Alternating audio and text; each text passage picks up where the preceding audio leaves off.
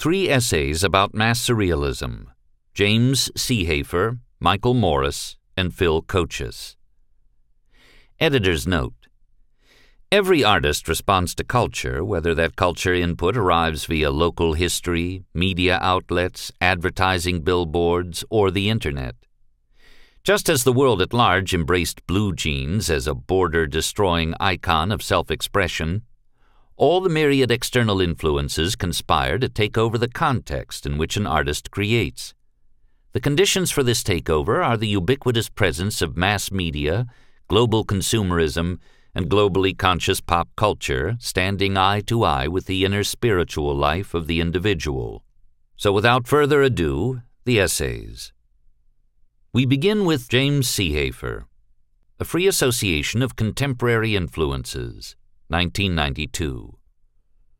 James Seehafer originated the portmanteau expression mass surrealism, meaning mass media related art and surrealism. Having an interest in media and television advertising early on, Seehafer soon developed an interest in art. He began exhibiting his paintings in the Lower East Side of Manhattan in New York City in his late teens. Shortly after, he then studied at Parsons School of Design, New York. The following statement is his original text written in 1992. I will keep my statement as short and concise as I can. After all, art should speak for itself. Influences for artists are everywhere, and in the course of my work, the past traditions of my birthplace have become intellectual vignettes of numerous experiences. Being from New England, I developed an interest for the local history and folklore. Of course, given the era that we live today, one has to consider additional factors, such as the continued progression of the entertainment industry. Movies, music videos, and television are a dominant force in world culture and on today's contemporary artists. The components of the advertising industry's strategies, for example, ads, prints, billboards, are designed to entertain as well as capture, lead, and prompt the human psyche. While driven by the mass media, television, movies, music videos, and advertising, mass surrealism is created through a cross combination of multiple tools which can include the traditional media, oils, acrylic, classic collage, and classic photography, with the tools of the new and innovative technologies digital media, digital photography, digital techniques, and software. Mass surrealism coalesces mass media related art, including but not limited to pop art and surrealism. All of these elements together became the foundation of this art form.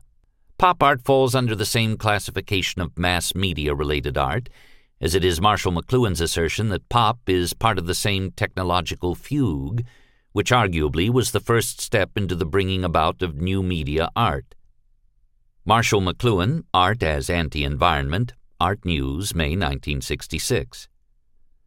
Literary mystery piqued my interest in surrealism, and additional influences came partially from the pop artists as well as the mass media. Pop presents technology and imagery we can understand instantly. In the final analysis, artists of yesterday are the same as artists of today, likewise for the artists to come. We use whatever tools, materials, and methodologies that are at our disposal during the time each has on the planet. As we pass the year 2000, the old media combines with the new media, which continues the evolution to the next level the way artists create. Mass surrealism reflects the present moment, and as Rod Serling, who was the creator for the famous American television show The Twilight Zone, once said, The place is here, and the time is now. We continue now with Michael Morris. Mass Surrealism, a more realistic way of seeing the world, 1998. Biographical note Michael Morris is a graphic designer and artist whose paintings are published in limited editions. He received his Bachelor's of Science degree in art education from Kansas State College at Pittsburg, and later earned his bachelor's and master's degree in fine arts from Yale University, New Haven, Connecticut.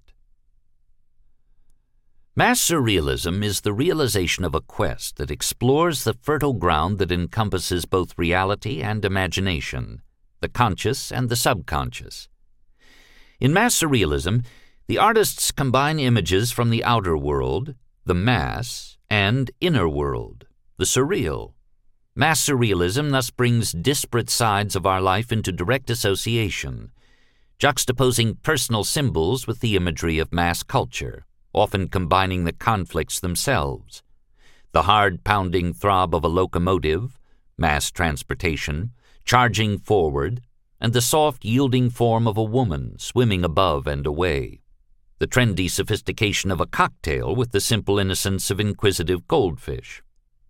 What is real, we might ask? What is imagined? These new images offer a glimpse into a universal hologram, a view that points at something beyond just images, a vision that may explain nothing, yet might just explain everything. As such, mass surrealism pursues what is perhaps the ultimate realism. Mass surrealism defined. First is the idea of mass, from the mass media of television, advertising, and the Internet to the products of mass production alarm clocks, automobiles, trains, jet aircraft, etc. From mass culture, soda cans, cocktails, beach balls, swimming pools, etc., to the inexplicable mass of particle physics, energy, and the oneness of the universe. Like Rembrandt, the mass surrealist immerses the viewer in the details of daily life. Like Van Gogh, expresses the energy and power of light, the shimmering reality of objects themselves. And like Warhol, shows the reality of the generic objects themselves. The surreal draws also from many sources, from dreams and insights, hopes and fears, longings, half explained desires, and other subconscious mysteries. Yet it is surreal as well because what stays behind after the fact is our individual remembrance, our own interpretation of that reality. This is where it becomes interesting in the different personalities and techniques of each artist. Were Andrew Wyeth, Edward Hopper, and Thomas Eakins mere realists? Or can we find something more than reality in the barrenness of a woman alone in a field, or the smoldering sexuality of a man and his secretary in a small office, or the vibrant highlights and deep shadows of rowers on the Schuylkill? Something remembered or dreamed? Something surreal? The surreal is the visual narration of our subconscious. It is the creative force, the intuitive, the autonomic. It is our imagination. What is real is what is happening now. It is that which is agreed upon only now. Today, both of these thrusts, the outside and the inside, have begun to intrude even more violently into our minds. Music on the streets becomes louder, the broken beer bottles and wrappers from Burger King more invasive. Yet against these shouts and chaos, there is also quiet and order. Mozart and Bix Beiderbecke are only the flick of a switch away. A peaceful sunset, the solemn waters of a lake ripple only steps away. Each of us is attracted and yet frightened by this beginnings of a global culture, of new knowledge about the universes, large and small, the questions of our place within these. There is a new unavoidable unfolding of spirituality on the inside, a collective awareness of global awakening. And these are all ideas and realities that mass surrealism confronts, addresses, and embraces a raising of the unconsciousness to the surface. The art history that leads to mass surrealism. Perhaps we can better understand what mass surrealism is by exploring what it came after and how it fits into the truly mind-boggling stream of ideas and paintings that form the legacy of each of us today. It's a diverse and far-reaching chronicle, yet one that we too often take for granted. This testimony includes such diverse geniuses as Van Gogh and Michelangelo, Ingres and Warhol, Courbet and Dali. Because in many ways we are their heirs, we follow in the paths they, and many thousands of others, have opened for us. The impact of photography. The impetus towards modern art really began after 1826 with the invention of photography. Before that, at least since the Renaissance, a primary goal of Western painting had been realism, to accurately capture on canvas the reality that existed in the world around us.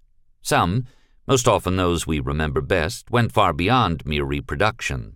Botticelli and Michelangelo sought physical perfection. Vermeer and Franz Hals looked into the mind within. William Blake, like the medievalists before him, pursued metaphysical and allegorical insights. Yet on the surface, an image of reality, a human body, a face, a tiger, was always the starting point. Then photography appeared, able to capture a realistic picture easily, and painting began to change forever. We see the first steps toward this change in Gustave Courbet. He viewed nature and society in a dispassionate way, often with a critical eye.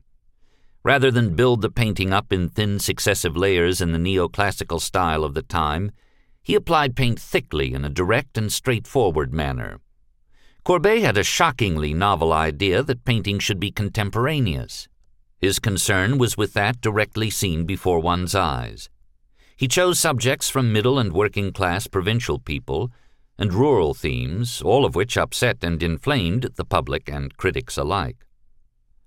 Others, like Edouard Manet, began to flatten perspective, to become more two dimensional in ways similar to the newly imported Japanese prints. Manet and the other artists involved in these new ideas that would lead to Impressionism upset the art establishment. He gradually became more concerned with shapes, design, and coloration, with pure and simple colors, perhaps most importantly, pure blacks. His subject matter in both Luncheon on the Grass and Olympia created shock and bewilderment with the public. This was after over 3,000 works had been rejected by the Salon in 1863. This created such a public outcrying that Napoleon III ordered an exhibition of the rejects. The Impressionists explored ways of capturing the atmospheric light. They began to experiment with colors brilliant reds, bright yellows, blues, purples, and tubes of white. And we see a pattern developing. Painters like Claude Monet became less concerned with the reality of what was actually out there and more concerned with how they saw that reality. Van Gogh turned the aims of the Impressionists into a powerhouse of expressiveness by applying vigorous brushstrokes. He sold only one painting in his entire lifetime. Paul Cézanne took all of this a step further. Called the father of modern art, he gave enormous solidity to the forms he painted. They became almost geometric solids, shaped not so much with shadow and strict perspective as with what we today call color temperatures warm, rich colors in the foreground, colder, bluer colors as our vision recedes. The public did not like his work any better. Cézanne is also important to us because he began to put into words what he was trying to do. Not only, he said, is the object out there changing constantly as light and movement affect it, but our own vision of what we see is also in constant motion as we, viewer and painter, change our moods, our patience, our receptivity. Thus, with Cézanne, images on canvas became a synthesis, a combining of what was out there and what was in here. At the beginning of the 20th century, Matisse, Derain, and other fauves, wild beasts, also shocked the public and the academies with an explosion of raw color. Like sticks of dynamite, pure primaries right out of the tube, replacing all the mixed colors in an entire painting, combined with an expressiveness of violent brushwork. A perspective shifts. We leap ahead to Picasso and the Cubists, yet here too we see these same ideas take yet another step forward, because Picasso came even further away from the object, from the real, into the reality he saw within, and wanted us to see with him. He abstracted form into planes and cubes, and in this abstraction sought to show us many views of a single reality. He glanced, too, into the surreal, into the dreamlike visions that show us other, more personal truths. And in Picasso, we are suddenly aware that within a single image, many ideas, many visions, many insights are going on at the same time. Dadaism was started as a revolt against the barbarisms of promoted spiritual values. Marcel Duchamp created a sensation at the 1913 Armory Show in New York with Nude Descending a Staircase number 2. The Dada artists adapted Cubist collaging techniques to make incongruous juxtapositions of images and letters from the garbage. They created art by calling manufactured objects art. Marcel Duchamp's porcelain urinal turned on its back and titled Fountain, signed by R. Mutt, is an example of the outrageous directions that pushed the limits of fine art. Art became conceptual and witty. Surrealism joined the revolt and helped to thrust home the subversive attack on all those overly civilized standards. The Surrealists wanted to create art that you would wonder about, something away from reason and balance. It was the Surrealists who began to focus almost totally on what was within, on the reality of the imagined, the unreal. Salvador Dali, Man Ray, Rene Magritte, and others began to apply psychiatric influences by searching into dreams, into the subconscious, and combine the many discontinuous images found there into a new type of reality from melting watches and frightening empty landscapes to fireplaces with trains emerging. The concept of using automatic writing and other similar techniques to obtain access into the subconscious realities began with the Dadaists and was further developed by the Surrealists. More and more, we traveled in art from an exploration of the out there to an investigation of in here. In the late 1940s came what is finally known as modern art, the abstract expressionists, and it almost totally ignored the out there. It also reduced and minimized the in here to the simple act of painting itself. Jackson Pollock, Franz Kline, Clyfford Still, Willem de Kooning, and others left realism totally behind, and the subject of their work became the visceral process of applying paint and color to a surface. Fine art became purified, refined, devoid of any extraneous content. The limits of art became the new context, and in the process, fine art became a stunning success. The most modern became the accepted, the popular. It was studied and taught by the universities. Sales to collectors and museums reached all time highs. Every major corporation had to invest in a major art collection to express their position and power. What had once been the acts of rebellion and revolt in the times leading up to this period now became a frenzied search for the best of the new, the most sought after. It was what art had been aiming for since Courbet and Corot. The artist became a cultural hero. A second wave of modernism took this voyage to reach the limits of art even further, with Richard Diebenkorn, Morris Louis, Helen Frankenthaler, Frank Stella, and many others Painting became not only divorced from outside reality, but also from all but the most basic inner emotions. Form and color itself became the ultimate abstraction, the only reality on the canvas.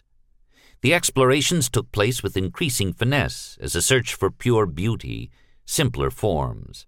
Less is more. Art became a purely conceptual activity.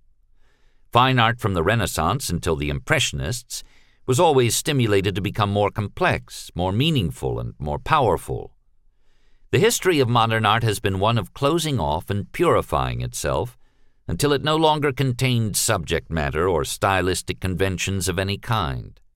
Although I've been writing mainly about the movements that lead directly to mass surrealism or our background that helps to clarify this movement, all modern movements lead finally to this dead end the point where the artist is devoid of an ideology that would form the basis for creating further. We aren't to that point quite yet, but when we see modern art approved by the public and the academies alike, it can't be far off. As soon as they lose interest, the public and the schools, and art becomes appreciated and understood only by the most sophisticated elite, it will be the time to reevaluate. Reality pops back. Then came the revolution. It was called pop art. Andy Warhol, Claes Oldenburg, Roy Lichtenstein, Robert Rauschenberg, Jasper Johns, James Rosenquist, and others turned against the individualistic and often delicate inner sensibilities of the abstractionists and began to look outward for the ideal of democratic beauty in the commonplace and the banal. Brute images of popular culture, hot dogs, cigarette butts, comic strips, off register visions of Marilyn Monroe. These became their aesthetic. Out there began again to be important. The future of mass surrealism. So, where have we been on this quick journey? We began with a focus on the outer world, with pictorial reality. Then came the camera to change that focus and turn the artist inward to explore, in growing steps, the world he found there. Literal reality was swept aside, and the inner world began to dominate art until it seemed to become so individualistic, so personal that any attempt at communication, at sharing beauty or insight with others, was stopped in its tracks. Then the pendulum began to swing back. Vision was ripped unceremoniously away from inner feelings and back outside to the harsh realities of hamburgers, Coke bottles, and icons of Elizabeth Taylor or Marilyn. And here is mass surrealism, dealing with all of this, rejecting none of it, the realities outside and the visions, emotions, and realities inside. We see it in the paintings of such diverse talents as David Hockney, Ron Kitaj, and Jennifer Bartlett. Each attempts to find beauty and, dare we say, some sort of understanding in the diverse, discontinuous, and often conflicting cacophony of modern life. For today, both the real and the surreal, the outside and the inside, have become very real components of waking up each morning. Mass surrealism is more than a fad. It is rapidly becoming a return to the mainstream of art for it sets out to integrate all of our worlds into a more compelling and comprehensive image than we may have ever known before. And while many of us have been trained by modernists, mass surrealism is also a rejection of the extremes and barrenness we were taught. Where modernists reject history, sentiment, memory, ornament, and almost any attempt at realism, we embrace them all and search for both beauty and understanding in fields as diverse as particle physics and global communications. No field is left out, all come to our canvas. The artist has become free again. The ideology needed to define artistic work is back. Subject matter, stylistic convention, beauty, eclectic interest in art from all sources, past and present. Where abstract expressionism sought to eliminate and purify using cold abstraction and the rejection of all but aesthetics, we have struck out to enrich our work with wit, metaphor, ornament, and coloration. We are concerned with symbolism, with technology, and an allegorical renewal of our relationships with past cultures. We are children of a mass culture defined by economics and pragmatism, and we are committed to a pluralism in the way we state ideas. The juxtaposition of images and the ways we see those images, and the way we want our viewer to see them too, can be viewed as a return to realism or surrealism with added dimensions from the culture that shapes each of us. As we reach towards the next millennium, we have become aware of a new age sensitivity awash in unparalleled technological inventiveness, of the quiet inside being bombarded by a violent and mysterious universe outside of a growing acceptance of universal oneness, clashing almost daily with battles between nations, races, sexes, and personalities. In response, the age old questions continue to emerge. What is actually there? How does it all work? What does it all mean? And for mass surrealists, as for artists from every movement and every era back to the cave dwellers of Lascaux, these questions are the starting point. And finally, we conclude with Philip Kochis' essay, Mass Surrealism and the Concept of Relative Reality, 2002. Biographical note Philip Kochis works in digital and mixed media and has artworks in private and corporate collections in the United States. Back in the early 20th century, Surrealism presented images of altered reality influenced in part by the artist's dreams, overactive imaginations, drug induced hallucinations, and was coveted for its cultural shock value. Those of us growing up in the 1980s and 1990s witnessed the influence of mass media, advertising, the advent of commercial uses for the web, and personal computing permeating every facet of our lives. Mass surrealism addressed this technological, cultural, and artistic shift and the debate, for mass surrealists anyway, was settled over using computers and technology to create fine art. Using technology was warmly embraced by the mass surrealist ideals. Mass surrealism, though alive and well, will succumb to the fate of all art movements. It will meld, morph, and grow. Mass surrealism's major contribution to the art world is that it addressed and defeated many of the obstacles and opinions to computerized art and mixed contemporary media being accepted as an art form.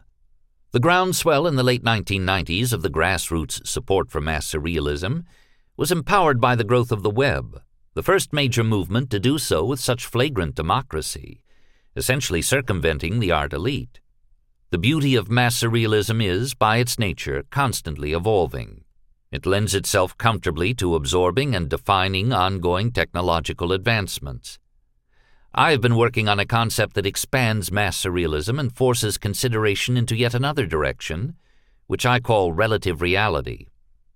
Relative reality addresses results, changes in popular culture, and the almost imperceptible shift in acceptance of ideas. Relative reality is not as concerned with the act of mixing technology and artistic vision, or to prove that it can be real art. Mass surrealists already accept that as fact but how mass surrealist concepts become accepted daily reality. Madison Avenue and their mass media campaigns are the tools for permeating this acceptance. A problem with the pervasive use of dreamlike mass surreal sequences in mass media advertising, to sell everything from pickup trucks to online services, is that Madison Avenue is turning mass surrealist concepts into overused cliches. Though the technical mastery of the video computer editors is impressive, it is becoming more and more difficult to qualify it as art because it is no longer innovative. This seems to happen to every art movement once it is established and accepted by mainstream. Art must be new and innovative. It is a continuous growth process. The definition of what is art has been greatly expanded in the last few years. Fueled by technology, this definition has recently grown faster and more diverse than any other time in history. Mass surrealism is in part responsible for this. Actuality versus reality. This is where relative reality begins to get complicated and difficult to explain. Relative reality is reflective and representative of what the perceived reality is at any point in time. For example, I will probably never visit LL Bean in Maine. To me, the reality of LL Bean is a little country store out in the woods of Maine, far out on the other end of New England. The reality for me at this point in time is that I can call the friendly store clerk or visit their website and place an order. That is the real experience. It is relative reality based on my physical and mental proximity, and it is the majority reality for a million visitors a year. Actuality and reality don't necessarily need to coincide in the physical realm anymore. LL Bean in actuality is likely to be a number of large cold metal warehouses with large open truck bays and hundreds of computers spitting out logistics and shipping orders. Is this scenario more real than my wholesome country store reality of LL Bean, even though I don't know for sure if these massive fulfillment centers exist? As you can see, my real is a mass marketing projection of LL Bean, most likely a far cry from actuality. Advertisers have taken this perceived reality to the limits, and you buy into it. If you don't believe me, how much did you pay for a .25 fluid ounce bottle of Obsession perfume?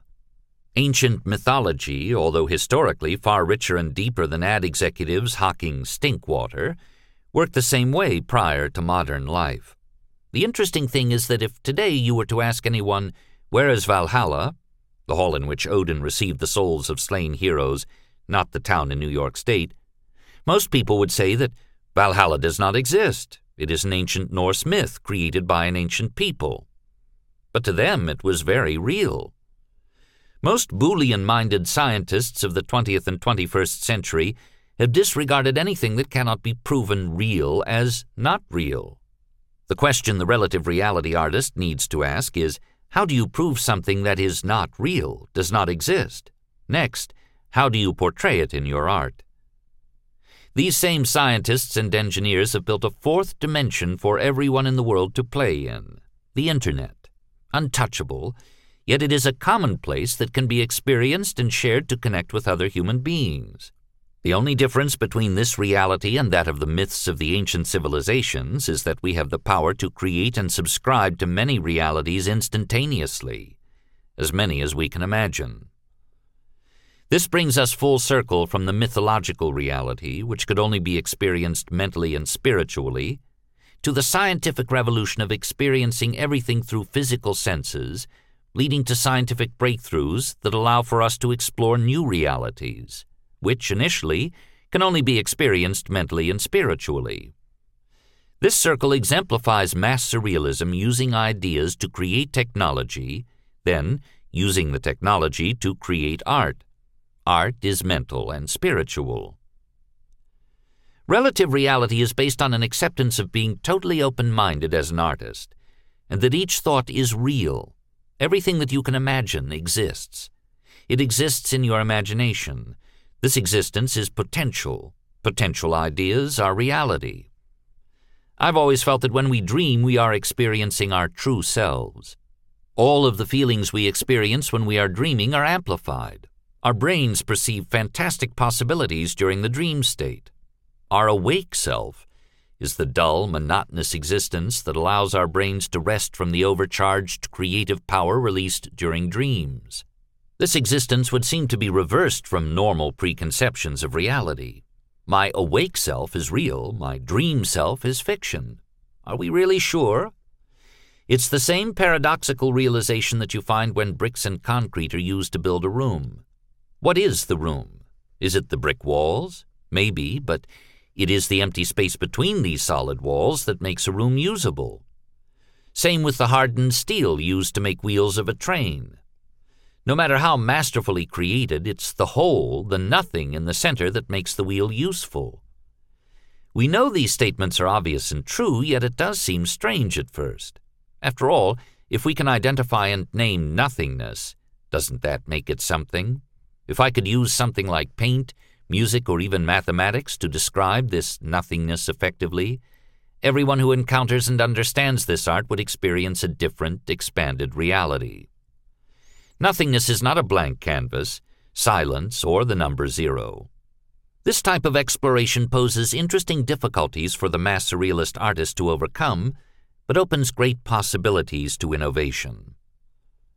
Relative reality is mass surrealist art that reflects and represents what perceived reality is at this given point in time. Insane people who can paint are geniuses. Insane people who can't are just insane. When Vincent van Gogh was alive, he was thought to be deranged and was placed in an asylum. Fifty years after his death, he slowly became the genius he is admired as today. His unique view of the world and the translation of this perception onto canvas forever changed the history of art whose reality has changed. It is believed that he actually saw the green-yellow glow around stars and gaslights depicted in his paintings, probably due to his absinthe abuse. His paintings have not changed, but now we perceive his works as masterpieces. A hundred and fifty years ago they were the scribbling of a lunatic. Perceived reality has changed. The evolution of science, technology, media, and the web is influencing how we define reality. Reality is very fluid, very elusive. Relative reality is different, not only for every individual, but for every individual at any given moment in time. People get old, not by age, but by no longer responding to the dynamic fluidity of reality. They become rigid and comfortable in a particular point in time. It is the artist's duty to capture these snapshots and piece them together into the fluid, meaningful art of mass surrealism. By influencing people's perceptions through mass media, mass surrealists of today may inadvertently be predicting and creating the reality of our future. How interesting would that be? This concludes the reading of three essays about mass surrealism James Seehafer, Michael Morris, and Phil Kochis. Copyright 1992, 1998, and 2002 by each respective essay author. These essays were read by Grover Gardner.